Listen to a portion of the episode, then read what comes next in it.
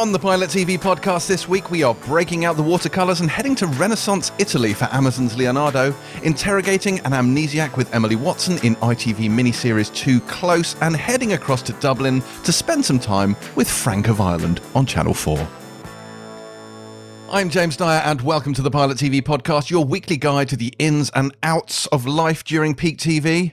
And joining me as we soldier on through yet another episode of this podcast are the Robson and Jerome of modern TV journalism, Boyd Hilton and Terri White, the latter of which has formed her own splinter group over the past week. Yes, in an effort to take the fight to the diehards, Terri has solicited her own little band of followers uh, with a collective named still TBC. The Terriers was mooted, and I think was something of a firm favourite, though I still favour the Terrorists myself. Isn't that right, Terri? Uh, yes, I mean, you know, I've had I've heard all of those uh, puns before. None of them are original. Um, but I I I feel like the terriers because you know scrappy and and gonna bite your ankles and yeah. you know a little bit yep, yep, yep, like that's my impression of a terrier. Your name's a bit problematic. You know, I, I, toyed with you know white power, white supremacists, that kind of thing. It, it turns out not. that they're already taken, so we can't really go with those. Absolutely not. Yeah, yeah taken by hate groups. Yeah, um, yeah. So diff- different type of hate about, group. I am all, as we all know, about the love. Yes, yes, you what are. About whiteheads. That's just horrendous. And what Oh. was it? Whiteheads and and um, Boyd. What was yours? Um, I can't remember what mine was. Yeah. Yeah. yeah. That's it. That's, it. That's That's it. all you've got. Wow. Yeah. I'm sure there was a Boyd one. I have forgotten it Yeah. well. was one, yeah. Okay. Well, you know, feel free to send in your But you two suggestions have much for. more fervent followers, armies of followers, I think.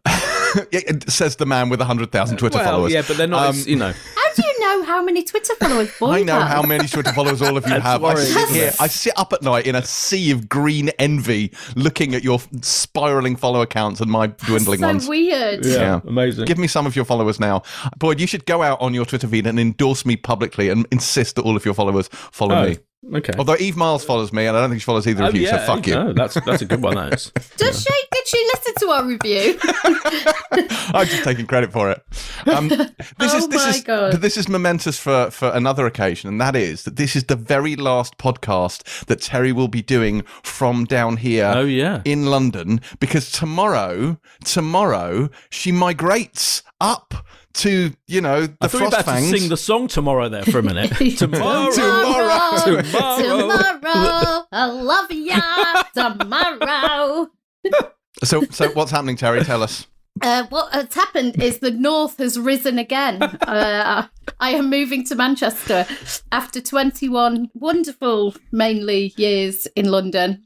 I am I am leaving the South. Is this my fault? Is this because I keep taking the piss out of you for not being a proper northerner? I mean, yeah, that's going to have to stop now, isn't it? eh? eh?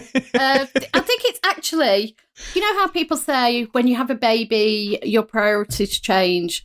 And I completely see that.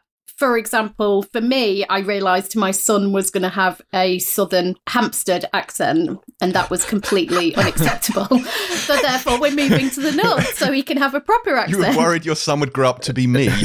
yeah, yeah. I mean, Christ. It was. We were walking down the street one day in lockdown, and a, a little kid ran past us and went, "Mummy, mummy, mummy," and it was like you in tiny boy form. And I just looked at my boyfriend and said, "Absolutely not. We need to leave." Were you going through picture books and uh, and he pointed to something and went artisanal bakery and you were like fuck this baby, there was a local coffee place on the corner has baby chinos listed. Uh, Oh, that was the other breaking Oh, point. so. God. Yeah, we are we are made with decamping. made with quinoa. I mean, baby chino is just hot milk. it is Right. yeah Like that's milk. literally it. Yeah. So it's I not do baby understand. chino. I understand. Like it's not it's not your personal brand really to live in Hampstead. I think moving up north where it is, you know, grim would be would be better for you. So that's that's good. Good. Help you creatively. I'm moving to a, a very middle class part of Manchester. I'll have you know. Phew, thank, Oh. thank God for that. More importantly though, will there be lots of ambient noise that I then have to cut out of the podcast? Really that's my pressing concern Well, here. uh, so here's here's some exciting news for you, James. The house um, is only attached on one side. The other side is free and easy, which means I will be recording from for the first time in our entire working relationship. I will be recording from a room with no noise. This is unbelievable. I'm sure you'll find a way. I, I, I Yeah. have no doubt there will be there will be noise created. But moving on from Terri's noise situations, shall we shall we switch into what we've been watching this week as I, I brace myself for yet another horror show. Come on, hit me with it. What are you talking about? Horror show of what? Okay, Inevitably, every week, TV that you, don't will- consider to be Indeed, worthy. you will roll out either some reality show that I'm never going to watch, or some grim documentary series that I'm equally never going to watch. But please carry on. Okay, well, I won't do that. Um, the the Louis Theroux documentary, Shooting Joe Exotic, um, which we didn't get to review because it wasn't quite ready yet. Um, I was told uh, that went out on the bank holiday Monday. I think it was in a ninety minute. It was kind of half look back because Louis Theroux was the first person to get Joe Exotic um, on TV about 10 years ago in an episode of one of his series. So it was partly a look back at that because obviously Joe Exotic is now in prison, spoiler alert. So um, there's no actual uh, access to him. But he talked to Louis talked to his team and their, but it was part about their efforts to get him pardoned or let out. They, they were trying to get Donald Trump to pardon him or um, commute his sentence, etc. That didn't work. Um, and there was a lot of discussion about um, the true nature of Joe Exotic that wasn't necessarily covered in the uh, Netflix series. Uh, there was a lot. so it's very interesting. The most interesting element I thought of the of the documentary was Louis Theroux, kind of in a way having a go at or, or, or interrogating at least how documentary series like the the Joe Exotic series of Netflix was made and kind of what they leave out and what they put in and how they frame the narrative. Which I think for one documentarian to kind of analyze another documentary series is I think it's a really interesting thing to do. And, and Louis, Theroux, I mean, you know, it was very. I thought it was, came across very fair and balanced, but as he always does. But I thought that was very interesting. There's stuff that happens, shall we say, that wasn't covered definitely in the Netflix. Even though it was an epic, quite long series with multi episodes, there was still stuff that wasn't covered. And um, Louis also spoke to Carole Baskin and her husband, and that was interesting. The amount of misogyny and hatred that Carole Baskin's faced, famously accused by Joe Exotic and others of having something to do with the disappearance of her one of her former husbands, that was addressed. And when Louis brought that up, and Louis asked her about that, and, and her husband got very defensive, and that was very incredibly awkward to watch.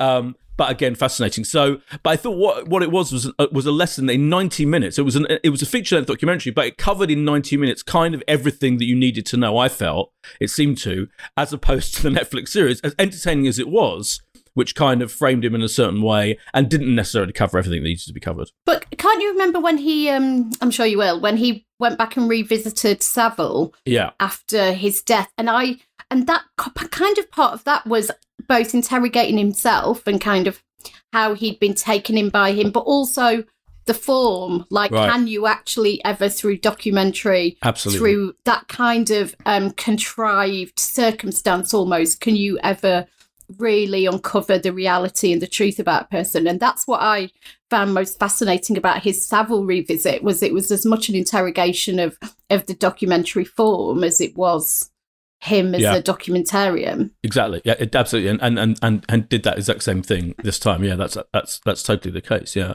and the i other- just said the documentary form I know. I mean, I wasn't going to say I mean, anything, you got but to.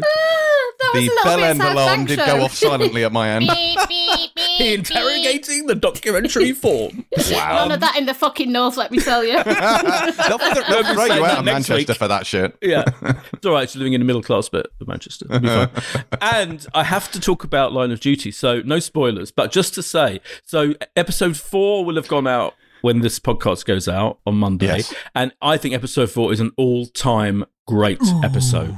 Absolute classic. There is so much happening in that episode. There is an incredible action sequence. There are there's interrogation. There's shocks and twists and revelations, and a- an amazing um, kind of cliffhanger ending. I've also seen episode five, which has one of the all-time great cliffhanger endings of TV history. He's really he is really playing. I'm going to say Jed Mercurio is toying with the form of his own show of crime drama. He's he. It's almost comical the how he le- leaves episodes four and five at the end. Like he he knows that it's kind of like he's really torturing us, and that we can't just watch it the next day in a binge format. We have to wait seven days to the next episode. He's kind of playing with that and delighting in it, and it's incredible. I'm I'm going to compare, and he's bringing back so many characters from previous series and touching upon so many plot strands from the previous five series of this show. It feels like Avengers Endgame. It's like Yeah, it the does. Avengers Endgame of TV crime drama. And it, the more it goes on this series, the more of that is happening. And he, I, I think, and I've no, this is totally my own theory. I've no, you know, evidence for this. This is not a spoiler. I haven't seen beyond episode five.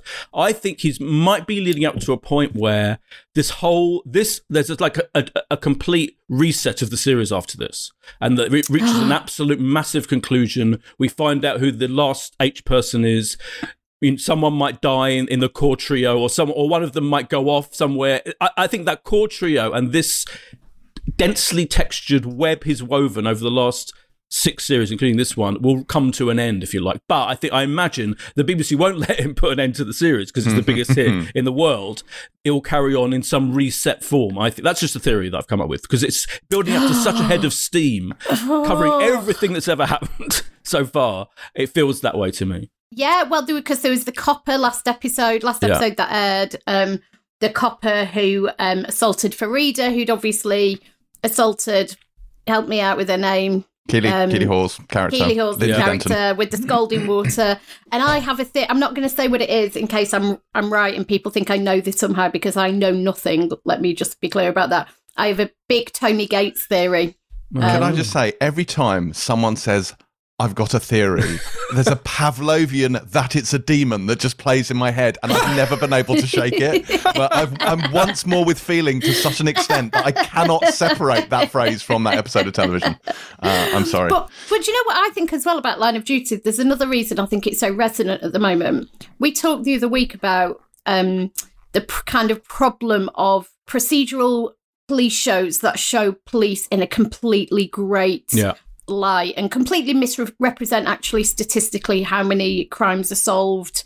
Um, it's a problem with SVU I've talked about before, in that they usually um, rapes are both prosecuted and convicted with um, a huge amount of regularity, which is obviously not the reality in real life, where only 1.4% of rapes are prosecuted. But Line of Duty leans so much into obviously there's good cops as well, right? Like our core trio, you hope.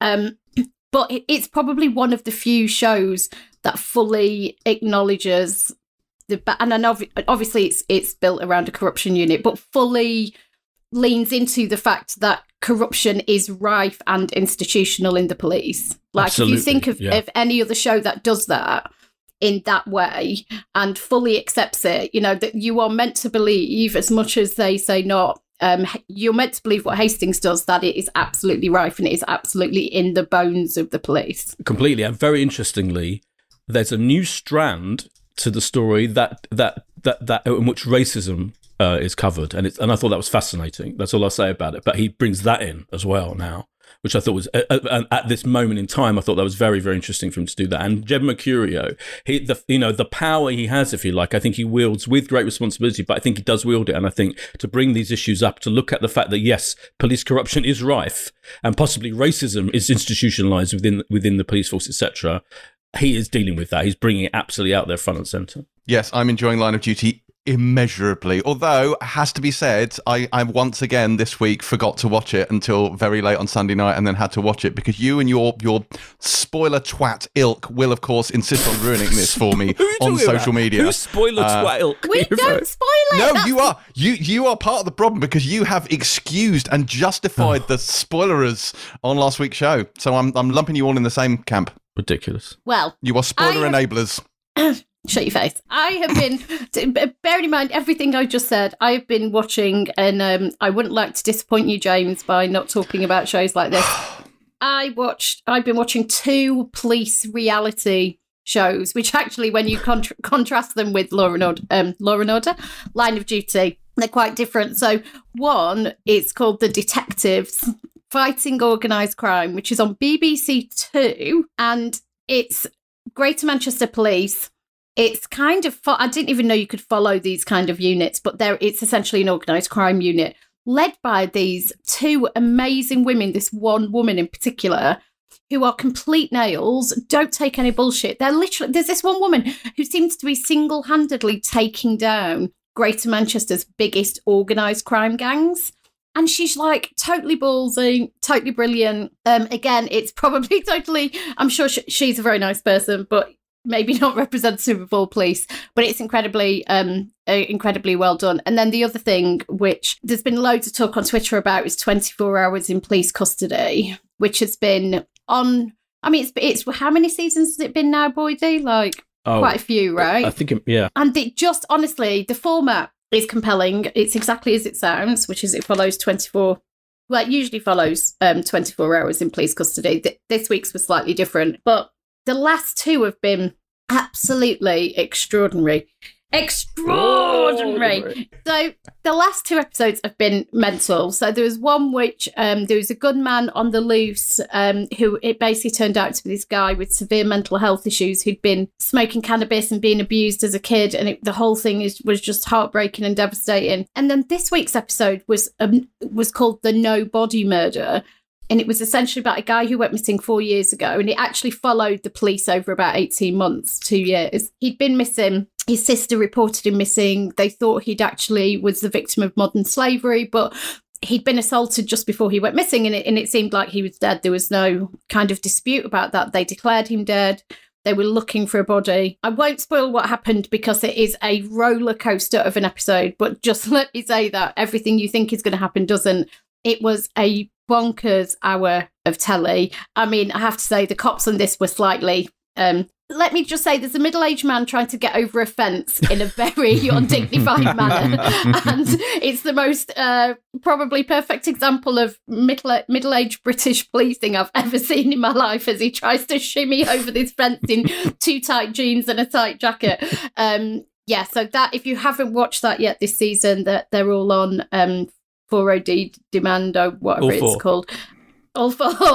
They're all on all four and it has been exceptional this time around That's what I love about that series is that is, is the police are such just normal people, aren't they? They're so normal, and yet they're invest, doing this incredibly important stuff and this intricate kind of um, forensic investigations. But they're just like the the butcher around the corner. It's very it's very interesting. Honestly, there's a bit where they are trying to tr- they get a mobile signal and it's in a very small area and they're trying to find out where it's coming from and it's I was like had my head in my hands. It was so it was like a, a, a group of butchers had got together and tried to do a bit of police work because none of them seemed to know what they were doing.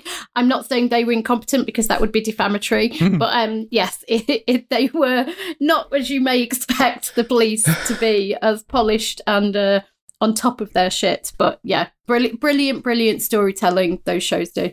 So this morning, before we recorded this podcast, I got up and watched the fourth episode of The Falcon and the Winter Soldier. And Yeah. before watching that, I was gonna, yeah, well, I was gonna have a thing on this podcast where I was gonna, where I was gonna say we we need to talk about the Falcon and the Winter Soldier, uh, in that it's not great, and I'm still not convinced it's great. But this was a better episode this week. Like more happened. They seem to have finally discovered some stakes, which is you know novel for beyond halfway through the uh, the story of the show.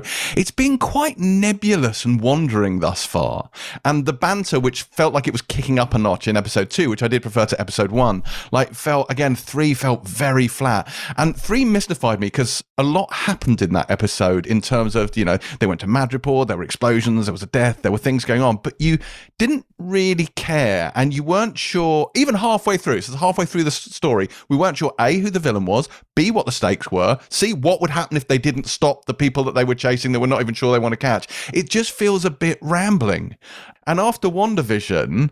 It's a bit of a letdown, and especially having seen the Loki trailer, which I'm sure we'll talk about a little bit later, which looks exciting and enticing and layered and interesting. And this is quite bland. It's not quite Agents of S.H.I.E.L.D. Bland, but it's not that far off. Would you I say? just don't think it's good enough. I, I'm sorry, like I hate to be harsh. Well, I don't, but No, you it- don't. I just, I just don't think it's good enough. I think this they around this show in Kevin Feige's universe, storytelling universe. I think there are some of the the best people working in in this kind of film and TV in the entire world. They do they can do amazing Mm. storytelling. They can do amazing pacing. They can do amazing dialogue. Like we've seen it in other properties. We've seen it on film. I don't understand quite what's happened. And somebody said to me, "Oh, well, it's what happens when you take essentially two sidekicks you don't really care about and give them their own show." And I just don't buy that No, because I do I. honestly believe Kevin Feige can build out a, a Mhm. compelling character from anything and anybody. And there are inherent stakes in those characters, I've always felt. But it's it feel and I've said this before, and I don't mean this as a pejorative about where TV is now, but it's what people might have imagined Marvel TV would Yeah. have been a few years ago. And what it has been a few years ago. Yes. Mm. And it's but, but it's, I don't get it because everything else and Loki, as you say, looks the same. Could exist on the big screen or the small screen. It's always meant to be that Mm. it doesn't matter where it ends up. It still has the same look, the same power, the same production values, the same storytelling. And I've always bought into that theory. It falls down for me here, and I just don't see what the. I don't think there's any excuse for it. I really don't. No, Mm. I, know, I know what you mean. Like I say, I think the fourth episode, suddenly we're more invested in what's going on. There are some interesting developments, and like I'm now more interested to see what happens. But even so, I can't help thinking that they, you know, they dodged a bullet by having this delayed and starting with WandaVision Oh, because they, yeah. they, yeah, they set out the table and they were like, okay, we can do this. Yeah. Whereas if they'd started with this, I think the excitement for the Marvel TV shows would have waned very quickly. Whereas I think now we're like, okay, this is a blip, and no pun intended, and now we're going to get into Loki, and it's going to pick up again after this is finished. I think they thought this would be like a, a perfectly decent gateway almost from the Mm. cinematic universe to the TV version of it. And I, and so I think it does feel kind of safe and you know because I think it does by and large technically it, it, it's it's fine good some some sequences are look amazing you know some of Mm. it not so much but but generally you like it's kind of exactly what you would expect in a way I think bar but as, as Terri says, bar the particularly the dialogue, and I think the, uh, my Yes. main issue with it is I also watched episode four this morning. Episode three was definitely the worst in terms. It just didn't. It just it just didn't work, did it? It was like it, it No. brought a lot of new stuff in, but in Yeah. the end you were like, was for not no in a memorable, in a, in a, to no purpose and not in a memorable way. But I think the biggest problem for me is the dialogue because if you set up this whole thing as being bants between these two guys that we're going to love, and the bants is so basic.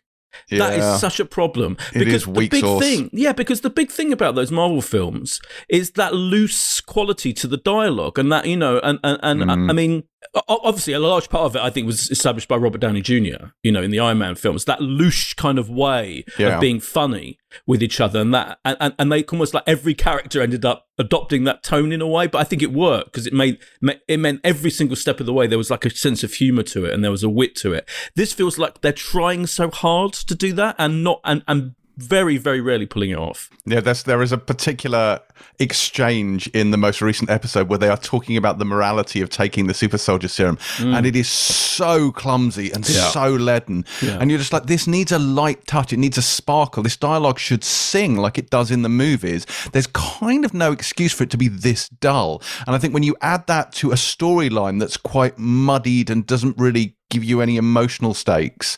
It just makes the whole thing feel very flat. And i think you kind of you know either either go for the banter make it fun and fluffy or go for something serious you know sort of cold war espionage you know make it really layered and deep and complex but it's neither. And i'm not quite sure you know like i say the final two episodes could absolutely knock it out the park who the fuck knows but um yeah, little, little disappointed thus far in Falcon and the Winter Soldiers. And along those lines, the Falcon and the Winter Soldier spoiler specials do, of course, air every Monday. You have to pay for them. And as you can tell, it's definitely worth it. Two ninety nine a month. Absolute bargain. Sign up. EmpireOnline.com slash spoiler specials. That's, uh, that's, that's the sales pitch. Um, That Speaking bit of at the end there, where you went spoiler specials, was very, Spoiler very like radio two salesman. I'm, Come I'm. Very, let, let's just It's say it. It was Partridge. partridge. Yeah, Partridge. let's Little just say it. Aha. Let's Um, not beat around the bush. Yeah, yeah.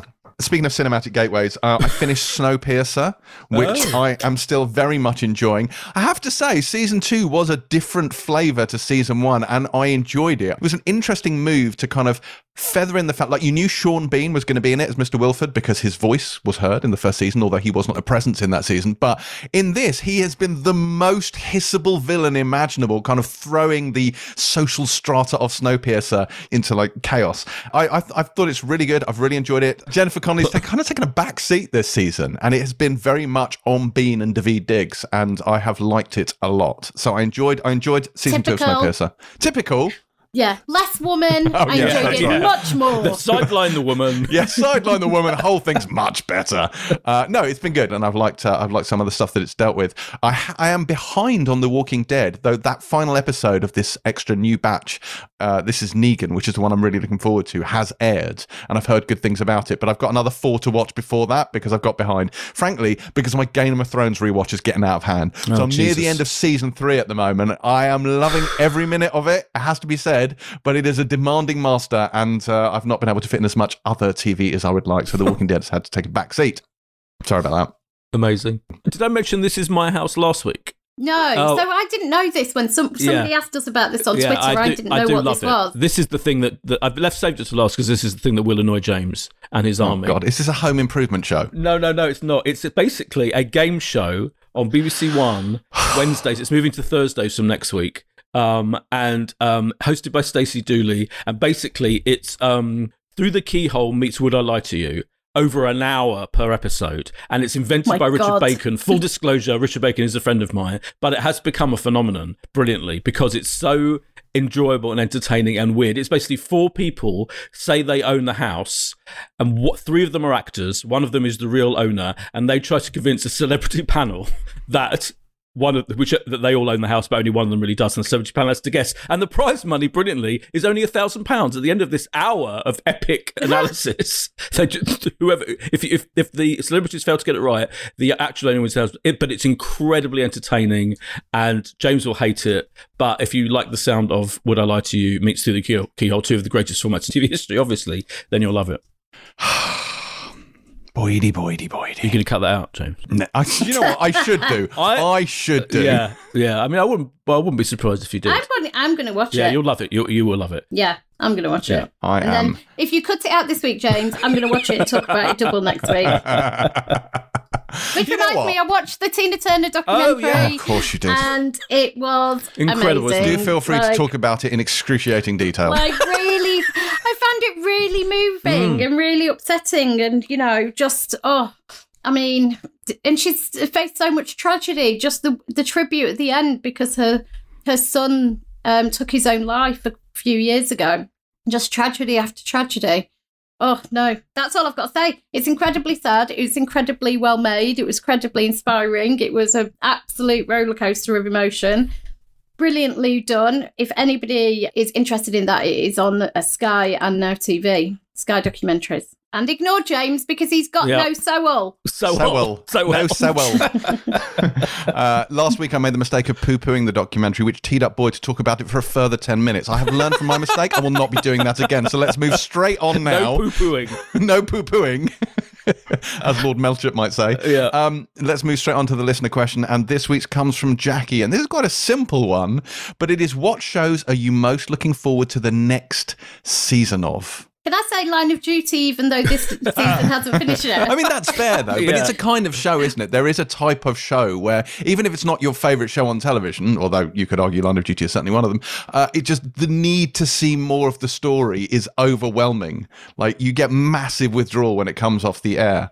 Uh, for example, how I did when Fate the Winx saga finishes. Like, Oh give me God. more Winx. That's what I'm saying. I need more Winx. I assumed that Winx was going to be your answer. I mean, I, yeah. or The Witcher. I mean, I'm, I'm just, I'm just assuming. Oh God, we've had to wait an extra year for The Witcher. That is nearly killing me. Yeah, yeah, I bet. I've come up with five. I've got my top five. Okay, Right. hit me with your five. Succession, and we're seeing. Shut up. We're seeing um, photos of them filming Succession. Um, pat photos have surfaced, so they're they're filming it. It's underway. They've been filming it for a while, but I think it is still the greatest current HBO ongoing drama. I can't believe Terri still hasn't watched it because she'll really love it. I know, she would I like know. it. You would like it, yeah. You, You would, really yeah. should watch Yeah. it. Full of bellends, Well, brilliant I think you actually put me off, Yeah, James. don't- how can you I let can't James put you off? I Don't go by me. You hate everything I, know. like. I know that's what I've just realised. Yeah. Actually, that should have done the exactly. opposite. Should have done the opposite. Um, the Crown season five, which which is also this is bleeding into news, but they're starting to film The Crown soon this summer, season five. But just remember the cast for season five because this is a complete. This is the cast: Elizabeth Debicki as Princess Diana, Elizabeth Debicki, right? You know? Dominic West as Prince Charles, Imelda Staunton as the Queen, Lesley Manville as Princess fucking Margaret.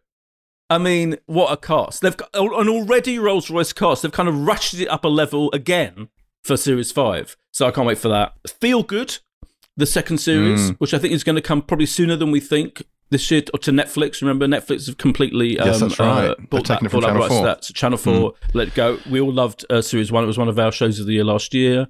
Uh, Mae Martin's thing. Can't wait to see how that goes. Ted Lasso, season two. Yes. Um, Yes. absolutely here for that. Loving Terri, the you're excited about that, aren't you? Can't wait. Honestly, it's fucking brilliant. It's and it's sweeping the awards. Eh, Well, the SAG Oh. award last week. Sweeping. Sweeping the awards. Sweeping them up. the awards. And finally, and this is coming very soon, in a few weeks' time. This time with Alan Partridge Series Two, which I, I am gonna, I'm, I'm predicting now is going to be even funnier and better and more spectacular than the brilliant Series One. Who the hell is that? oh, Oh, God. Yeah. Yeah. well, I'm going to say mine. So probably mine. Mine. There's some clo- crossover there. Ted Lasso is definitely one of mine. I need more Ted Lasso in my Mm. life. Like that really pepped me up for the week I spent watching that during during lockdown. So that was great. Sex Education. I desperately painfully miss because we would have had that early this year you know had we not had covid and i'm i'm massively missing sex education. Also home rufus jones's home. I really really want to see what Mm. happens with sammy. I need to see series 3 of that. But with other stuff the kind of things that like weirdly like Fort Salem. I know this sounds ridiculous, but Fort Salem is one where it got to the end of that, and I was really gutted because I was getting quite into the story, and lots of stuff happens at the end of that. So I desperately want to see that, more of that. Same with Carnival Row, which I know I'm the only one that likes. There is a theme here, but I Yeah, really, really wanted to see what happened in Carnival Row as well. So I'm very excited to see more of more of that. Uh, beyond that, the obvious Discovery and Picard, both of which had trailers this week. Oh yeah. I feel, you know, bereft without my Star Trek kit, so I definitely need some more of that, which we've already mentioned. But uh, and obviously the final season of The Expanse is the next one, so the next one will be the the very last season of The Expanse. So that if I could pick one show that I could watch now, it would absolutely be the final season of The Expanse. But uh, I can't. no one So, is surprised. No. No. Um, mine were again. There's some crossover. Um, Line of Duty, which I'm putting in regardless. Uh, The Crown, which I think is just going to be incredible. And actually, Never gonna watch it. Um, uh, that's because you have no soul, as we've already established. Soulless. and uh, Killing Eve only Oh, yeah. because I really, re- I you know I was mixed on the last season, Yeah. but it's still one of the shows that I most look forward to. And I, I, you know, obviously as we know, it always has a change of showrunner. Hmm. I'm, I'm really interested to see where it it goes next. I never Um, finished season three. A lot of people didn't. I I forced myself through to the end, and it was up and down. And there was some, there were a couple of episodes that were some of the best Killing Eve episodes ever, but there were some that were, were really missed the mark. So it was Mm. very patchy across the piece. Okay. Also, I quite want to see now that I've caught up with His Dark Materials.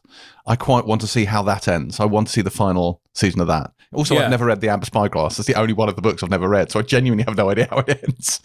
Um, so I, I quite want to see that too. All right, fine. So that is what we are most looking forward to, Jackie. I hope that has answered your question.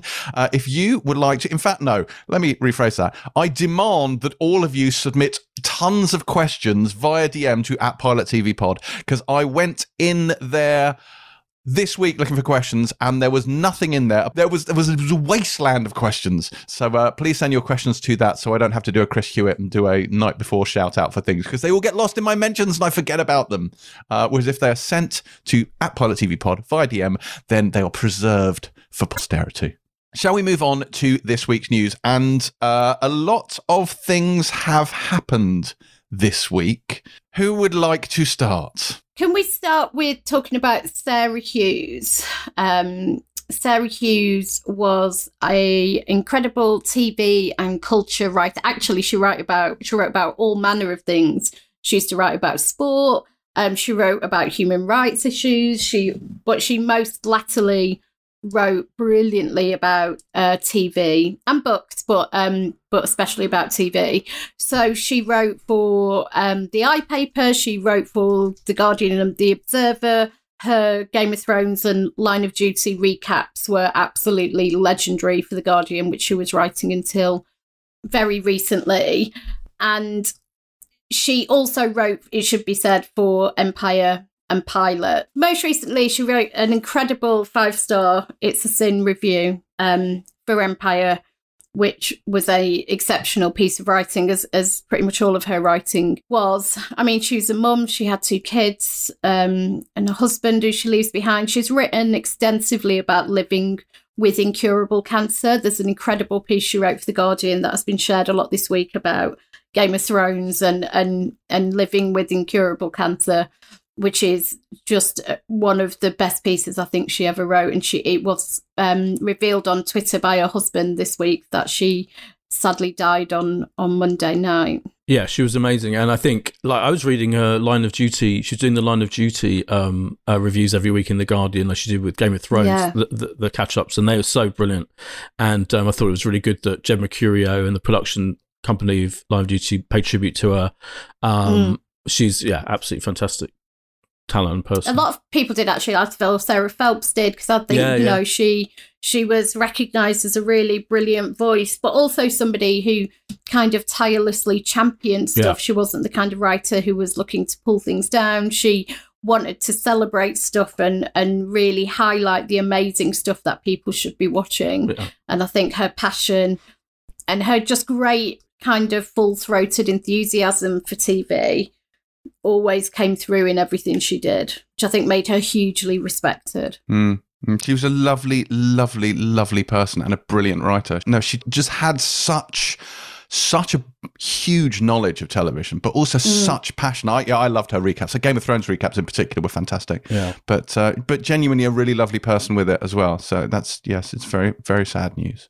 And in the same um, in the same um, realm, we have to mention um, Paul Ritter, of Mm. course, Yeah. um, who passed away this week as well, and it was absolutely another incredible, absolutely brilliant actor. Um, most famous for Friday Night Dinner, Chernobyl, but done loads and loads of brilliant TV, film, theatre. But he was just uh, also one of the nicest people in acting and in in the, in this in in show business, whatever you want to call it. Absolutely incredible. I met him quite a few times. He was just so sweet and funny and charming and normal, incredibly normal, like the most unaffected um, actor ever. And I just love Friday Night Dinner is one of my favorite shows, Mm. and um, I watched quite a lot of it this week. I didn't forget to mention that at the beginning because I was because I thought we'd talk about it in this bit. But he's so brilliant in that. It's like he is the dad of those of those guys in that show. And yeah, so that was really sad, but absolutely brilliant person as well. Shall we talk about the Loki trailer? Yeah, Go on. Um, uh, so the Loki trailer came out this week, and actually, do you know what? Like, especially given what we've said about Falcon and Winter Soldier, it looked amazing, Mm. like amazing. But the I and I I really liked it. I wasn't entirely. I thought it was going to be funnier. That's what it is. I'll cut to the chase. Um, I thought the, the Owen Wilson bits would be funnier. And it was probably actually more what Boyd was talking about earlier, which is that kind of gentle, laconic humour. But we are very excited by this because I also want to mention that Tom Hiddleston is on the cover of the new Empire. As you're listening to this, it will have been revealed the previous Friday. He's our cover star. Um, we talked to him about Loki. It's the first time he's talking about it to anybody anywhere in the world. Uh, we also photographed him and we talked to him about his entire career. Um, it is a brilliant, I have to say, interview by Chris Hewitt. A brilliant shoot. So please, if that sounds like it's up your street, there is up for pre-order on greatmagazines.co.uk.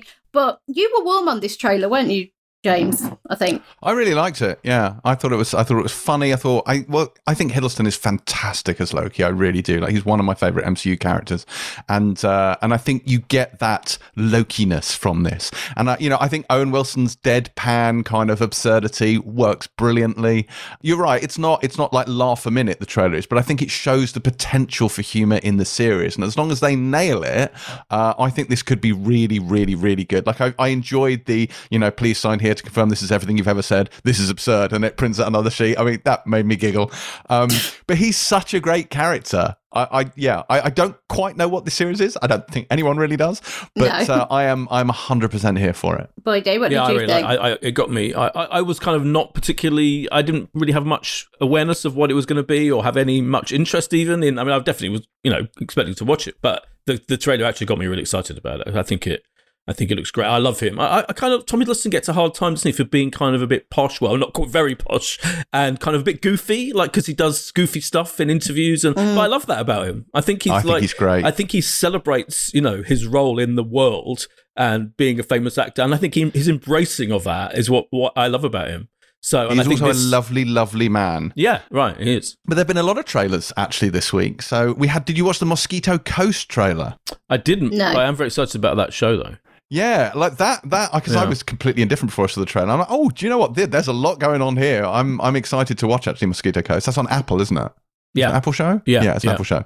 Uh, yeah, so that Yeah, was because good. We've had. I'm a- excited about Justin Theroux was on Louis Theroux. You know that they are um, cousins, Mm. Isn't it Is Justin Thoreau? Theroux? Correct, Theroux, correct. yeah. But he was on Louis Louis Theroux's um, uh, interview show on BBC, and they were brilliant together. And he got me very excited about that project, which Yeah. is of course based on the book by the other Thoreau. Yeah. There's a lot of Thoreau lot of going, going on. on there. um, but yeah, that was that was a really good one. Uh, the trailer for Mark Millar's Jupiter's Legacy came out this week, which I have to say I don't think it's the best trailer I've ever seen. I'm hopeful that the series will be a lot better than the trailers, but I don't think the trailer really sells it very well. But it has a kind of boysy vibe, and I do love the boys, so I remain optimistic. But and also, uh, a bit, we it shall see. reminds me a bit of the you know what's the other superhero show on Netflix, the Cat Academy, the um, Uh, Umbrella Academy, Umbrella Academy. yeah, which I've given up on. Yeah, me too. Yeah, but there's a lot. I mean, I know it's such a cliche, but it's so true, isn't it? There's a fuck of a lot of superhero Oh, stuff I love a going on. superhero, Boyd. You can never have too many superheroes. Oh, okay. One of the things we've actually I've been getting some shit about on social media is that we haven't been watching Invincible. Obviously, if if you Yeah. recall, listeners, we didn't review Invincible because Boyd insisted that we do a German language nihilistic horror show instead. Because of course we did. Hausen. Hausen. Um, but uh, so I still haven't seen Invincible, and my massive prejudice against cartoons means I kind of can't be asked. But Same. everyone's saying it's brilliant, it's amazing, you got to watch it. I'm like, do I though? um, I have been told if I'm not hooked by the first episode, there is something wrong with me. Um, so at some point, maybe I will as well, watch. isn't it? It's- it's I an hour- know it's an hour long cartoon. I, Yeah. It's just life's too short when Yeah. you've got you know eight seasons of Game of Thrones to rewatch for the third time. Um, but you know, it's all good. Um, but what other trailers we had this week? There was a Child's Play teaser, which meh. Yeah. Um, there were also there were also trailers for Star Trek Picard and Star Trek Discovery. All I'm going to say What's is. Yes. Star Trek Discovery, new uniforms, new haircuts, new spatial anomalies. Yes, please. So, very excited about Star Trek Discovery, although everything in that trailer looked a little bit generic apart from the new uniforms. But hey, it's Star Trek. I'll take it. Picard, on the other hand, was a slightly sort of like abstract trailer, but ended with a tantalizing hint that we're going to see John de Lancie's Q in the second season of Star Trek Picard. Uh, and that I am very much here for. Very much here for. Terri, would you like to tell us what you think about Q? Uh, uniforms. Indeed. Thank you, Terri, for your insight there. Q, of course, being the godlike being, member of the Q Continuum, who appears not only in the first episode of Star Trek The Next Generation and the final episode of Star Trek The Next Generation, but also appeared within it. He's turned up in Voyager, he's turned up in Deep Space Nine. He is awesome. We love him. He's funny. He is uh, Picard's nemesis, no pun intended. Uh, and I'm uh, and I'm here for it. Good. Great. Good. I'm glad we're all on the same page. Uh, what else has happened? The Witcher season two has finally wrapped production. I mean, I wanted to see it last Christmas. Not that I'm ungrateful. So please put it in my face now. I need that. Um, so that's that's good news. Uh, unfortunately, bad news, of course, is that Jodie Turner Smith is no longer going to be in the Witcher prequel because of scheduling issues on production. She is no longer doing that. Uh, that is a shame. But that is not the worst bit of uncasting news we've had this week, is it, Boyd? Oh, well, I was, I was just going to say, sorry, I was just going to say, Jodie, there was double Jodie Turner Smith news because Channel 5 put out a picture of her in Anne Boleyn. Um, Ah. The first shot of her with the guy playing Henry. I know you do want. Boleyn! Anne Boleyn. Boleyn. I'm Boleyn. Ah, yes. And Bolin the Tudor. I'm Boleyn. Anyway, she looks brilliant in it. I'm very excited about that series. We need to talk about Bridgerton. Oh, yeah. Uh, yes, Regé-Jean Page, the breakout star of Bridgerton, will not be unlacing his breeches for season two of that slightly porny period drama uh, because he's not going to be in it anymore. What do you think of that? Well, I think this has been slightly, uh, as far as I'm aware, the book. I haven't read the books, but um, from what I have read of the books, he doesn't. He his story is pretty much dealt with in the first book.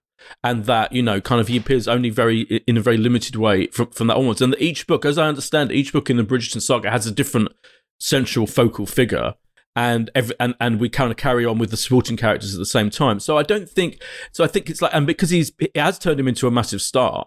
Uh, it Mm. would kind of make sense because why would you force him to be in you know as a small supporting role in in the in the next series rather than just so I think it makes sense. I think people got slightly carried away because people are obsessed with him because he's so handsome and charismatic and good. But equally, I don't think it's a huge surprise to fans of the book and the whole saga that that that, that, that he's not appearing in the rest of it. And he may well be the next James Bond. Indeed, indeed. I mean, I think I have to say, of all James Bond rumor news, and and w- I I don't know about you, but I get an email from um, bookies every single day about with James, who's going to be the next James Bond stories. Jane Bond, James Bond stories. I Jane mean, do Jane Bond, do it. Jane Bond Yeah. is the porn parody, isn't it? Yeah, right. Yeah, Yeah. But in this case, I think there is probably some truth to the fact that they really are considering him for that role. Definitely. Did you see, Boyd, that the Friends unscripted reunion Yes. special is taping Yes. next, or rather, as we go out this week? I bloody well did. Yeah, yeah. Are you still um, going to be there? What's happening? I don't think um, legally I'm allowed to go. no, um, but my friend Ben Winston, who is producing and directing it, yeah, it's fucking exciting. Yeah, and um, David Schwimmer was on Graham Norton last week talking about it. I don't know if you saw it. He was talking about how yeah that it's happening, um, confirming that it's not scripted. It's totally unscripted. It is a get together. It's a reunion. It's a it's a discussion, celebration of the show. But he did say tantalizingly, there's a bit where they do like a reading of something together. That is re- people are going to really love. Um, Doesn't feel like essential viewing, does it? if you're a Friends fan, of course it fucking will be essential viewing. It's not. Who wants to see? I've, I, mean, I think we've had this discussion before. I don't want to see a lame scripted episode which doesn't work and which kind of What about a good scripted episode? Yeah, yeah. a good scripted Oh, episode. But I think this. The voyeurism of a shit scripted episode, I would be here for. Them sat on the them sat on the couch, like tossing each other off for a bit. About, do you know What what, kind I of mean? reunion are you talking about? But but come on, what are they going to say in that show? It's you're not going to get any insight or any like. They're they're also like well media trained and like Mm. I don't know. I just imagine it being some glossy nothingness. At least if they did a lame scripted version, we could chew over That's it. true. And, you know, it'd be a cultural moment. That but is we will true. get to see them tossing each other off on a, on a sofa at least. You know. That's enough for Boyd. Yeah, Okay. that's fine by me. So that is shooting next week. Something else that's shooting is HBO's The Last of Us is beginning production on July the 5th in Calgary in uh, in Canada. And as you all know, this is the show I'm most excited about. It's due to wrap in June 2022. So I'm hopeful we'll be seeing it by the end of 22. I have no evidence to back that up, but I'm hoping we will. Uh, that's pretty exciting stuff. There's a new American Queer as Folk reboot. You see that announced? yes, I saw that. Yeah. I did Yeah. see that. Yeah, which is interesting, I think, because there was an American um, version of it years ago, which ran, I think, for like three, four, five seasons. It went for quite a long time. I only saw a few episodes. I didn't. I, I, I thought I always felt a bit bland to me compared to the absolutely masterpiece that was Russell T Davies' version. Um, but I think inevitable when you because obviously Russell T Davies' version was just two series. And once you do an American style version of the show, which has myriad episodes, it is going to almost inevitably weaken it a little bit, weaken the, the, I think, weaken the kind of quality and power of it. But from all from what Russell T Davies said, talked about it, he's just taking, a, a, a- he's got an exec producer credit, but he's he's not um, hands on. The creator of this series, Stephen Dunn, is really clever and talented. I think it's, and it's, I think it's about. It makes sense to do to reboot it now and to do this kind of story in this day and age and in this Mm. in this climate because things have changed so much, you know, in terms of the LGBTQ community, etc. So yeah, I think it's it's going to be interesting on the Peacock network. Uh, what else? Star Trek Lower Decks has got an early season three order. I mean, I don't care. Um, what else is happening? Uh, Jennifer Jason Lee is joining Hunters season two. Um, I didn't watch the end of Hunters season one, so I don't care about that either. And the right stuff has been cancelled at Disney Plus. So, oh, that I mean, that is Uh, the least. and I don't care that about that either. Yeah. what? Oh my god! What a waste of time that was. I couldn't pick that show out of a lineup. no, Yeah, it's it's the one that isn't as good as For All Mankind. it's absolutely not as good as For All Mankind. Yeah. So that was the news, or as Terri likes to call it, the press releases read out on the show. um, let's move on now to the reviews. And we begin with Leonardo, a show that I was bitterly disappointed to discover was not an origin story for the most misunderstood of the Teenage Mutant Ninja Turtles, but rather Amazon's Da Vinci drama, uh, which sees Aidan Turner as the Milanese maestro and charts his early years as a young apprentice drawn to one of his models. And yes, I am very aware that he wasn't, in fact, from Milan, but it's set there and I was after alliteration. Uh, Boyd, what say you? Well, this is a very interesting project. It's um, created by Frank Spotnitz of X Files Mhm. fame and Steve Thompson of Sherlock fame. Steve Thompson was kind of the third writer, really, um, of, of a lot of Sherlock episodes, a lot of really important Sherlock episodes, um, with Mark Gatiss and Steven Moffat. Um, and it's got incredible. Aidan Turner doing his first major um, project since Poldark. Uh, Giancarlo Giannini, the legendary Italian actor, is like his kind of um, uh, uh, mentor, if you like. Um, and Freddie Highmore's in it at the beginning. It's got a framing device, of course it has, where Freddie Highmore's character is kind of grilling him at the beginning and he's fully it's years later and Aidan Turner's got massive amounts of facial hair to show that he is in in, the in the in the future, and then it flashes back, and the whole thing takes place with him clean shaved um, when he's a young lad, um, being tutored by Verrocchio, played by Giancarlo Giannini, and he meets Caterina de Cremona, who's like a model in their world where they all kind of have to draw her, played by Matilda de Angelis um, uh, of the Undoing fame, and um, it's kind of like a weird mishmash. It's a bit so it's it feels a bit kind of euro euro mulchy. Do you know what I mean? Like it's kind of it's got that kind of um feel, feels like it was made for international European markets in a way, and so it's a bit mystery, murder mystery. It's a bit kind of actual look at what life must have been like for Leonardo da Vinci and what actually happened to him. And then there's this whole element, the whole Caterina de Cremona. I was reading up on it, and historians don't even know whether this figure Yeah. existed. She might be fictional. Yeah, absolutely. Completely fictional figure. and it kind of implies there's going to be a romance between them. And like, she Mm. definitely wants there to be a romance with him. He's a weirdly goofy, nerdy, dweeby character. Um, so it's quite a leap from, to be credit to Aidan Turner, from the, you know, um, Poldark was all about this strong, maverick, rebellious, dark figure. This one, he's kind of like a nerd. He's like a giant nerd in the middle of this whole world, um, and doesn't know how to talk to this woman or or women. Doesn't really kind of is the outsider in this group of dudes who will think he's a bit weird and freaky. Um, and yet he's massively talented, He can draw and paint brilliantly, and has a kind of you know he's an architect as well. But it's an odd confection of different. I don't have a problem with not being able to stick to one genre or being a mishmash of things. That's fine. But I didn't feel. But pacing was off for me. Like scenes went on way too long. Um, there was a lot of scenes where he and um, and Caterina de Cremona just kind of like flirting with each other a bit and nothing really happens and she gets annoyed with him and he walks off and then that happens about two more times. For me the whole the episode the first episode was exciting. There's a great scene a spectacular visual scene where they're lifting this massive golden globe thing onto this huge big church spire thing. And it's like it could they could drop and fall on people and kill thousands of people. And there's a and there's thousands of people watching this event happen. It was like architecture as building as live sport almost. I thought that was really interesting. Like that was the killer scene. And you wanted to know what the fuck was going on. It was quite tense and, and brilliantly done. And you thought they'd spent all of their cgi money on this spectacular scene. But the rest of it was like a bit blah. It was a bit i'm not sure I, if i, I really care way that you've hyped this up by saying the big action sequence is Renaissance construction work and Yeah, involves a it crane. was. Like, it was, wasn't it? Everything else, that was by far the most exciting thing. Did we watch a different show? when you were like, this is amazing set piece, I was like, oh, you won't believe the crane. I mean, I thought it was exciting. And finally, my final point is uh, that that it was the most exciting element of the whole show, the, the live architecture, was I, I think, hopefully, I, I only watched one episode, there are eight, but Leonardo.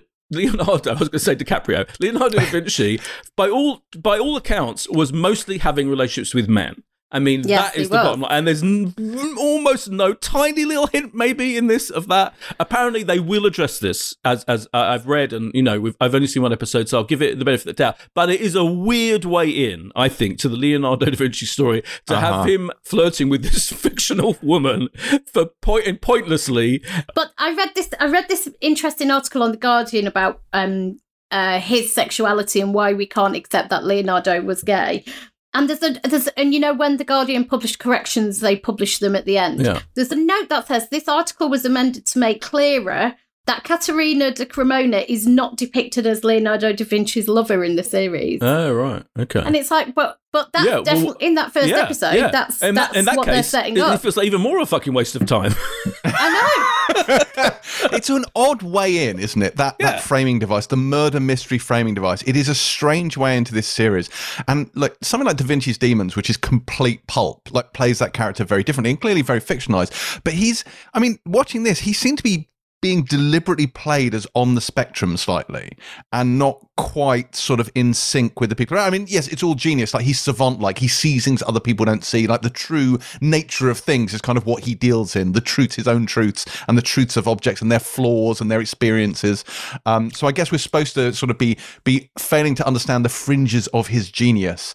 Uh, but also, he's a bit of a bell end, which doesn't necessarily help his case particularly either. I must admit, I was perhaps less taken by the crane set piece than you were. Boyd. Well, like, is it I going to think- lift it? Is it not? What's going to happen? well, I mean, think about how much fucking money they spent on it before you take the piss out of me. I'm not the one who spent all their CGI budget on it. All they that did. money on a crane. yeah. I mean, look, this was, I mean, it may be this is indicated by Boyd banging on about that scene so much, is there are large parts of this where very little happens and it is quite boring. So I through this. Freddie Highmore, this is not your finest moment. Like Oh that, God, you're that- right. Oh, I yeah. mean, yeah. there are there are bits where it's ex- excruciating. It seems like really odd casting. Aidan Turner, I feel like he's trying to be thought like play thoughtful rather than thirst trap, and it just it just. I mean, James says on the he's playing it like it's on the spectrum. I just thought he's like seemed a bit confused, like confused mainly, um, and I was like, is that meant to hint at him grappling with his sexuality? But I, I think we were probably maybe reading more into it than was the intent of of the program makers. I do think Matilda De Angelis is. I think she's an absolute star Mm, she's great. but there's weird accent stuff Mm. going on not in terms of people having accent pe- but people having very weird accents that aren't definable or discernible really it, it has got that slight euro there's a slight euro trash Yeah. thing about Yeah. it where it's generic european accent um i i found this honestly quite bizarre because as you say it's got this setup of a murder mystery then it kind of just becomes you're meant to believe you're discovering something about his genius. Then you've got the bloody crane debacle. Debacle is a good word. and it just tonally, it's Mm. all over the shop. I had no idea what it was trying to be or to whom. Um, it took it so seriously at times. It was quite austere and quite like just took took the whole thing quite seriously. And then at other times, it tried to be a bit pulpy. The scene where she's been poisoned and drops dead is literally ridiculous. Like it's like you know when you were a kid in a playground, you'd play dead. It was like that. She like flung herself on the floor in a ridiculous fashion. Um, I just found this bizarre and wanted it, it to stop. It's, you're right about the accent thing, though. It's such a weird, and I didn't understand because he's doing an RP, like received pronunciation, Yeah. very like a mm. kind of southern accent, and he Aidan Turner's got a beautiful kind of Irish accent. That, that they, why not? who- You know, he's playing fucking Leonardo. It doesn't matter. Why should it be in an up, English uptight? And I think it kind of, it, it- you, kind of get distracted by that. I, he could have just done his normal accent it would have been fine. And there are other people, as you say, doing it really over the top Italian accent. I think there's an ADR issue as well. You know, ADR, um, whether it's Yeah. called, where they have to um, Yeah. re-record their dialogue, and there's a lot of really, I felt bad, clumsy ADR going on in this, um, where what they were saying wasn't matched by the lip, lip movements, basically. So there's kind of those issues technically with it as well. Yeah, it, it is it is a, a Euro mishmash. Dodgy accents then, but it does have a CGI crane. Leonardo does air on Amazon Prime from the 16th of April. And next up, we have ITV's Too Close, which stars Emily Watson as a forensic psychiatrist tasked with assessing Denise Gough's Connie, a woman accused of trying to kill herself and her two children. Hot fact Denise Goff voiced Yennefer in the video game The Witcher 3. It all Oh comes my back to The God. Witcher. Uh, but that's not strictly relevant. Uh, Terri, would you toss a coin to Too Close? That doesn't even complex. It does. It's Witcher related. She was in the Witcher game. It's connected to the Witcher She series. was It's all connected. a voice in the Witcher game. Yes. Therefore, your entire intro to this TV show is a reference Yes. Mm-hmm. to toss a coin to the Witcher. Would you toss a coin to Yes. us? Right. You see what I did there? Okay. Now, the last show didn't know what it is. This knows entirely fucking what it is. And it is deranged. um, so I saw the adverts for this before I found out we were reviewing it, and I got very excited because every time the advert came on, I was like, "What the fuck is happening?" There is a woman who looks like Joan of Arc, right, when she's had all her hair pulled out and is about to be put on a fire. She looks like Joan of Arc, and she's like appears to be completely mad and Emily Watson's in it. Both of these things are really exciting to me. Now, this is a adaptation of a book also called Too Close, um, written by well, it was under the pen name of N- Natalie Daniels, but it's actually by an author called Clara Salaman, who um, was screenwriter on this. It's a three episode series. I've watched the first episode. Um, and there is nothing subtle about this. So I feel like there's this thing at the moment. Um, I mean, we had it with Behind Her Eyes with Netflix. There's something about these books which are kind of psychological thrillers, quite pulpy, quite um, heavy-handed in what they do, which make kind of these ripe for uh, adaptation. But they all, even if they're slightly different in genre or in the story they tell, the thing they all have that I kind of like is this commitment to being fucking deranged. And this is absolutely that. So the basic setup is it's the relationship between um, a forensic psychiatrist who, which is who Emily Watson plays, and her patient.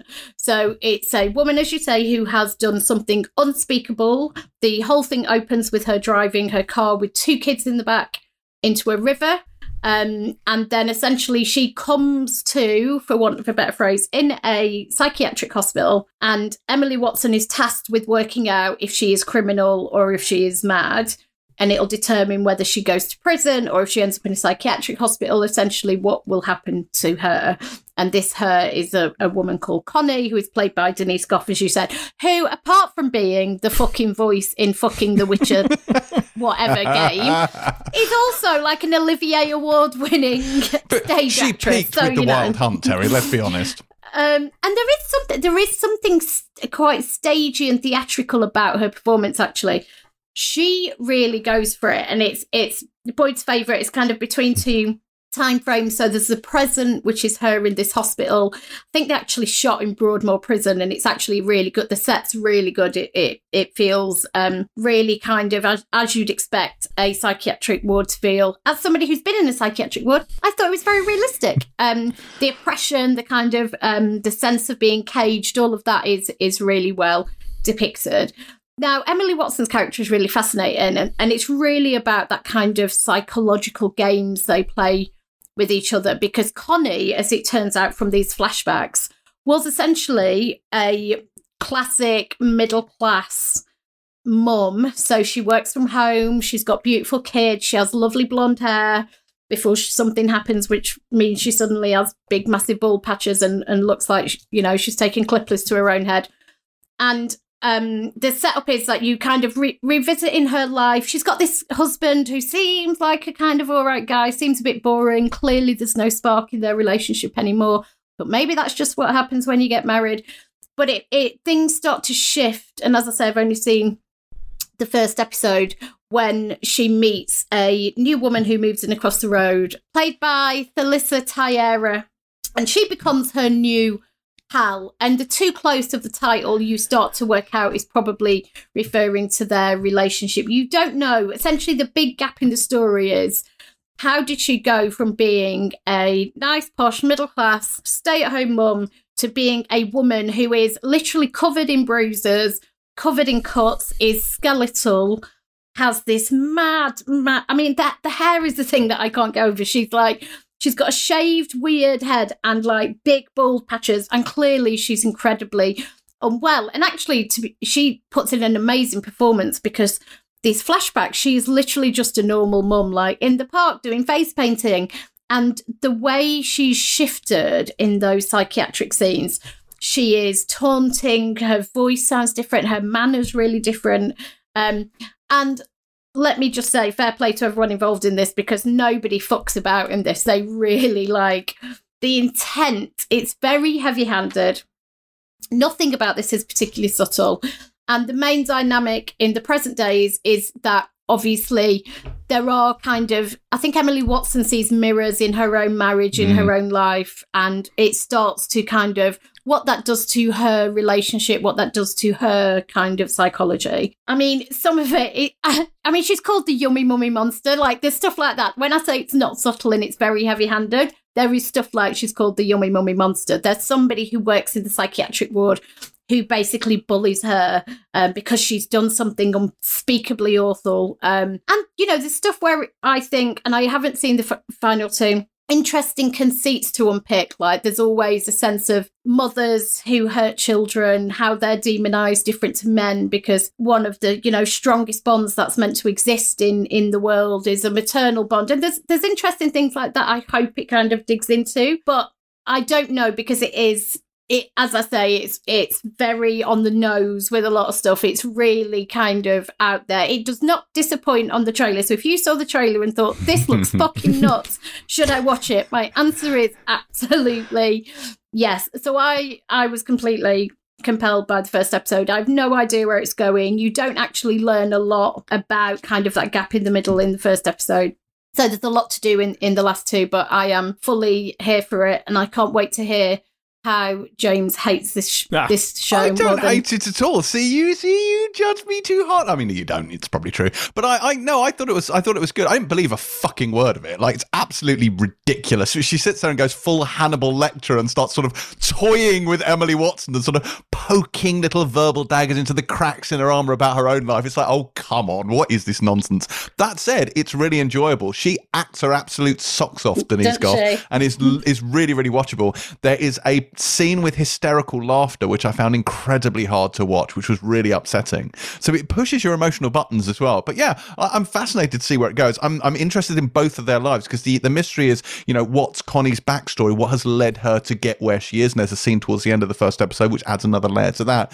But you're also like, what's gone wrong? And you kind of do find out. But what's happening in Emily Watson's character's life? Like her relationship has become epically stale. Like she coexists with her husband, but she doesn't pick up the phone when he calls. Like she seems to have a certain amount of contempt for him. And there's a sex scene in this, which is uh, particularly again yeah. awkward, but deliberately so. Like I love the fact there's a scene where she's smoking out of the window, yeah. and he rings her up. As yeah. you say, she ignores it and then answers it on the second ring. We've all done that, right? And he goes. And he goes, Are you smoking? Yeah, no, and she was like, No. no. Yeah. And, you, and, she's like, Oh, for fuck's sake, I can't even yeah, smoke secretly. He he could tell from just, I thought that was like really good, brilliantly done.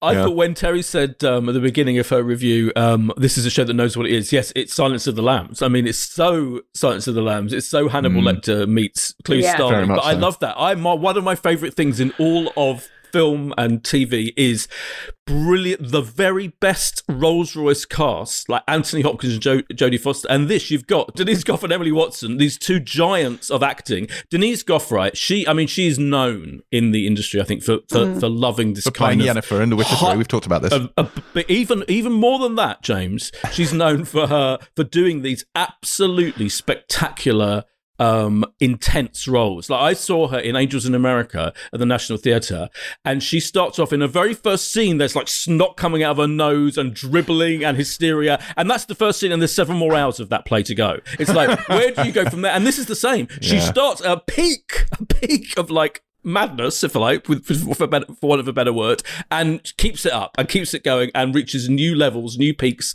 as it goes on.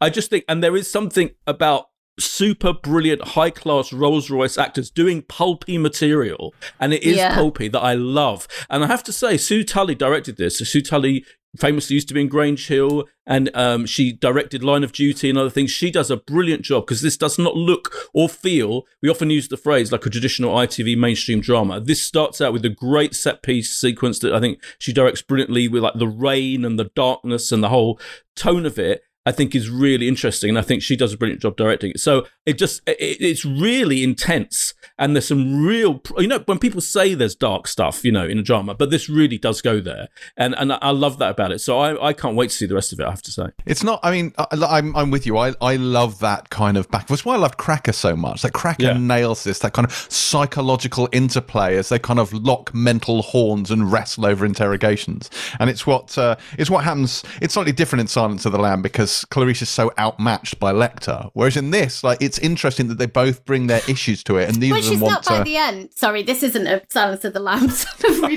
I was just going to say, but that, but her maturation as Yes, a character yes, is her- matched by her her arc is maturation. obviously part of that. But when sorry, I when just she wanted to goes in, he argue. toys with her in you know Yeah, early yeah, on, yeah. which is very much what what Gough's character tries to do here. But Watson is having absolutely fucking none yeah of but it, which I Gough, rather but enjoy. Gough's character seems to have a superhuman awareness Yes. of exactly what's going on in her I know, life Yeah. like yeah, I don't know where she gets And this sort of laser like- focus. yeah what what perfume she's wearing and she's Yeah, I had know. Chianti and father Well, also because all middle class women have the same concerns, which is like, Yeah. which is which is mummy guilt, which is like I don't fancy my husband and don't want to have sex with him anymore. Like, come on, Yeah, okay. it's, like, it's a bit basic No, psychology. maybe it's, it's not not, superhuman not so superhuman it's yeah basic, basic bitch, basic basi- psychology. None of us have got that much to worry about, so we worry about things like that.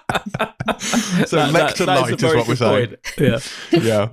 Well, anyway, Too Close starts on ITV on Monday tonight, April 12th at 9 pm. And finally, this week, we have Frank of Ireland, in which Brian Gleeson plays a man named Frank, who, yes, lives in Ireland.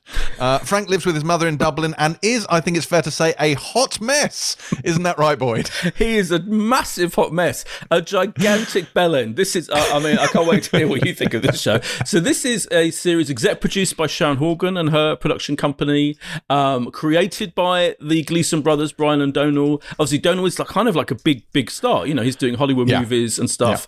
Brian, less so, but Brian's, we've, he was in that series, The Bisexual, that Channel 4 series, which I thought was very interesting. And he, he was not a particularly um, likable character. I think he specializes in playing bellends and, and, and, and doofuses. And brilliantly, um, Domhnall Gleeson's character is literally called, Called Doofus. Doofus. Doofus. So that's some hint. If you find that funny, and I do, then you may well find this funny. I mean, this is pretty much like how entertaining can we make a bunch of absolute morons, the, the, the, these two particularly, um, and the way that um, Brian Gleeson's character treats his best friend, and they're not brothers in the show, they're mates. So the way he treats Doofus is borderline abusive and exploitative. And Doofus is is is a moron. Is a living. He's an idiot. He's a classic kind of sitcom idiot. And I thought he was very entertaining. I I, I, I thought Domhnall Gleeson's um, performance was really really funny. But I think the the extent to which you will enjoy this show will probably be all about whether you can cope with the whole idea and concept of Frank himself as being this guy who sleeps with a different woman every night, who, who is obsessed with his ex. Um, Sarah Greene, yeah, brilliant, Sarah Greene, brilliantly from the Dublin Mur- Dublin Murders and Normal People, etc. Great cast in this show, you know. Um, but she's met a, a new guy who's an MMA fighter, and Yeah. so the running joke. Ebony Moore. It's Ebony Moore. Right there, you go. Um, the running joke in this in this first episode is that he's an MMA fighter, and Frank thinks that he's doing M- M- D- MDMA, the drug, and that is a running joke that goes on and on and on. And if you think that's funny, again, that's a clue as to whether you'll like this or not. I thought it was quite funny. And on top of this whole situation of like mad, eccentric doofus characters in Ireland, kind of living their crazy lives, which I found fairly entertaining. On top of that, it's got this extra thing, which is that every episode has a kind of pastiche of a famous film thing going on. So in this first episode, it's Taxi Driver. So you literally get scenes where there's a oh James isn't happy, listeners. I can tell I'm you not that. happy. So there are images and like there's a pastiche of the Bernard Herrmann soundtrack of Taxi Driver. There are shots of him, and, he, and if and in case you don't get the joke, he actually says, "Have you seen Taxi Driver?" In the scene where he's in a taxi being driven from one place to the other, and he asks the driver whether he's seen Taxi Driver, and he likes Robert De Niro. So to round the point out, and I believe that every episode is going to have a different film pastiche element to it. So that's a kind of interesting thing overlaying mm. the the general scenario. Now I have to say, I did a Terri on this when I first watched this, which was quite a while ago. They sent this to me a while ago to, to get a kind of you know what do you think of this thing, and I didn't really like it. I didn't get on with it. I have to say, I thought it was a bit try hard and a bit like oh all these eccentric people in Ireland and how stupid are they? And I found him just too annoying. But then I watched it again to remind myself, and I actually enjoyed it a lot more the second time round. And I did enjoy it, and I did. I found it funny for some reason. It just hit home, and whether it was the mood I was in, I was just in the mood for something stupid. And it does is a celebration of male stupidity, and or not celebration. It's definitely like a kind of you know that's what it's about. It's like about you know how idiotic these dudes can be and i kind of enjoyed it on that level and i really and i and I do really love Domhnall's character particularly, and I think he's really, really funny. Can we talk about the taxi driver thing, please? Yeah. Like, let's let's let's avoid the fact that Taxi Driver as a film has become like a rallying cry for incels around the world, and just focus on the fact that they they do a lot of Taxi Driver, but they focus on one particular quote, which is clearly not pre-watershed friendly. So there is always traffic noise, so you don't get the whole quote. But that quote is a not funny and b thoroughly fucking unpleasant as it relates to a fucking twelve-year-old prostitute. And I'm just like, I'm not quite sure where the comedy gold is in that. Am I alone here? Mm. Kind of. yeah. But, you know, Clearly. Well, I yeah. just I think it's a kind of a bit of a vile quote, and I don't think it's as funny But- as they think it is. But then your problem is with Taxi Driver, not but- really with but- the show, no, right? It exists in Taxi Driver, not for comedy effect, but they seem to have taken that to try and mine comedy gold out of this joke. So much so that it is brought up on three separate occasions. But that's the running Yeah. gag, and it's it's it's brought up, and it is so unspeakably awful that they put the traffic noise over to make that point. Exactly. But it's No. not Yeah. the words that are awful. It's like the context of the quote in the film is deeply unpleasant. And I'm just not sure tonally that works in this absurd kind of madcap doofus comedy. I Oh, just, don't be a square. Exactly, well, it didn't work for me at all. I found that distasteful. I thought this was fucking hilarious. Of course you did. Like I was dying. um, I watched the first two, and the second one is a pastiche of Misery, um, which is amazing. And can we just who we haven't paid tribute to is the star of the show, who is Pom Boyd. Oh, yeah. Pom Boyd as their mother. Well, not their mother, his mother. Um, as Frank's mother, who is promiscuous and a drunk and just fucking. Hila- I mean, she is brilliant, and the whole second episode revolves around her being ill in bed and them having to look after her. Um, but it all. I mean, it goes wrong in in ways you can't even imagine. Um, so I found this really, really, really funny. I thought the conceit of the film um, reference as well was really, really clever. I thought the writing was brilliant. Um, I just, I just found it hilarious. And I have to say, when it started up, I was like, I'm going to hate this. I'm Mm. going to hate this. I'm just, but I didn't. I thought it was really, really smart. The layers to it, they were like, it's. I, I think it's actually really sophisticated as a piece of comedy. It's there's there is this you can don't you laugh James Dyer. There's stuff it's like the way this has been built and constructed, I think is a bit of a head fuck. Like it's it's not just the straightforward comedy show, and you could mistake it as such because he's called Doofus. And Yes. Frank lives, and Frank lives with his mom in his early thirties, and you know, and it, the whole setup sounds very simplistic, but Mm, it's actually not. I, I just thought this was Well, Oscar hilarious. Wilde alive, he would have been very envious of the boner gag in the MMA ring. Oh, yeah. Oh, this was Pretty fucking sophisticated this stuff was there. oh James is hilarious. getting very pompous already. I know. Love it. boner. I don't to see a boner in my comedy.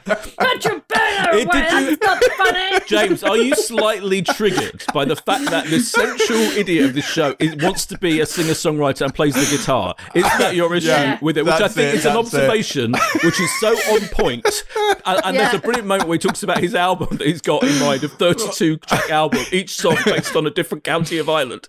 That I, I, all of those things, I agree with Terri. It's really, really well scripted and funny. Well, my reaction was very much your initial reaction, Boyd. I found this very try hard and I did not find it funny. And honestly, I'm going to leave it there because I'm never going to watch it again. But uh, Oh, I'm glad you dear. I'm enjoyed gonna it. watch all yeah, I of it. can't wait I'm to going to watch watch the rest all of of it. it. I have to I say, yeah. can't. I'm really God, into you it. two are just the worst. When's it on, Boyd? I know it's on Channel 4. but When's it there? No, Friday. Thursday. Sorry, Thursday, Thursday. 10 o'clock. After, Thursday, 10 um, o'clock. Yeah, after On Channel 4. Channel 4. Find all of your sophisticated boner gags there.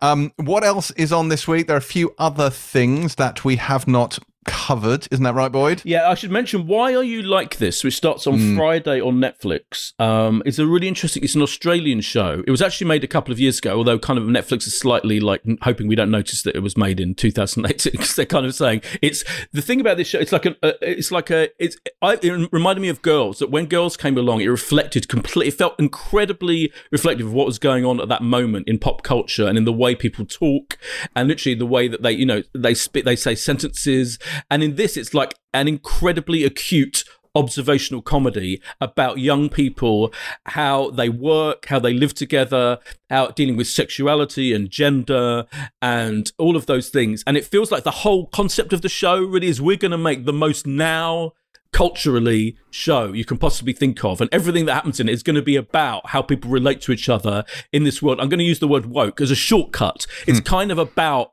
you know what some people use the, the woke generation and it is but it is about that and what what does that mean and how do they interact and it's kind it's pretty funny i thought but I, I think people will find it really interesting it's cool so why you like this it's on netflix on friday What else is happening? Fear the Walking Dead returns to AMC on Monday the 12th. I'm sure you're both very excited about that. Um, is there anything else? That seems to I be think broadly speaking yeah, it. i think that's pretty much it yeah All right, what would be our pick of the week? He said, not wanting to ask the question. um I think too close. Franken uh, maybe Island. Franken Island. Yeah, I really like both of them. I think they're both great. Yeah. yeah, Can we say a draw? yeah. It's a draw. Is it Leonardo for you, James? for the CGI crane. Honestly, of the three this week, oh, uh, oh, too close probably Oh, for me. Actually, out of these three, um, I didn't hate Leonardo, but I won't be watching any more of it. And Frank Violin can be thrown in the sea. Um, all right, fine. Well, that is it for the latest episode of the Pilot TV podcast. And the last episode of the Pilot TV podcast to be brought to you from Terri's abode here in the capital before she heads up beyond the wall to become a proper northerner at last. Uh, so that, at the very least, should be worthy of a five star rating. So feel free to drop one of those upon us. Uh, and why not hear about Terri's exploits past the Frostfangs in the far north on social media, where you can find her at Terri underscore White and at Terri L White. One of them's on Instagram, one of them's on Twitter. I can't remember which, and it doesn't really matter. Um, I like that bit. That, that was new. well, occasionally, like every fifty odd episodes, I will I will cop to the fact that Terri in- inconveniently has two social media handles. But no, uh, yeah, somebody else had Terri underscore White. What can I tell you? I know. I Twitter came along before Instagram. Unbelievable. Unbelievable. But anyway, if you're going to follow Terri, I was going to say follow me and Boyd. Boyd. Boyd is on at Boyd Hilton, but frankly, he doesn't need the followers. So just follow me at James C. Dyer, please. And uh, what's going to be happening next week? Well, I guess next week we'll be hitting the YA fantasy hard with Netflix's lavish adaptation of Shadow and Bone. However, however, even in saying that, I'm not sure we will because I'm pretty sure the embargo goes quite up to the wire on that show. So there's a possibility we won't be able to review it next week and we'll have to review it the week after. What we will be reviewing, though, is we'll be joining Kate Winslet on a murder hunt uh, as Kate makes her return to TV after a very long time, actually, uh, in HBO's Mare of Easttown. So we will get to review that one next week. Uh, unfortunately, though, Terri won't be participating in either of these things as she's taking a week off, presumably to learn how to hunt mammoths and fashion weapons out of sharpened sticks and the things that you do up north. Um, but fear not, because Beth Webb will be subbing in for her, bringing a touch of Swindon to the show. But until then, pilot out.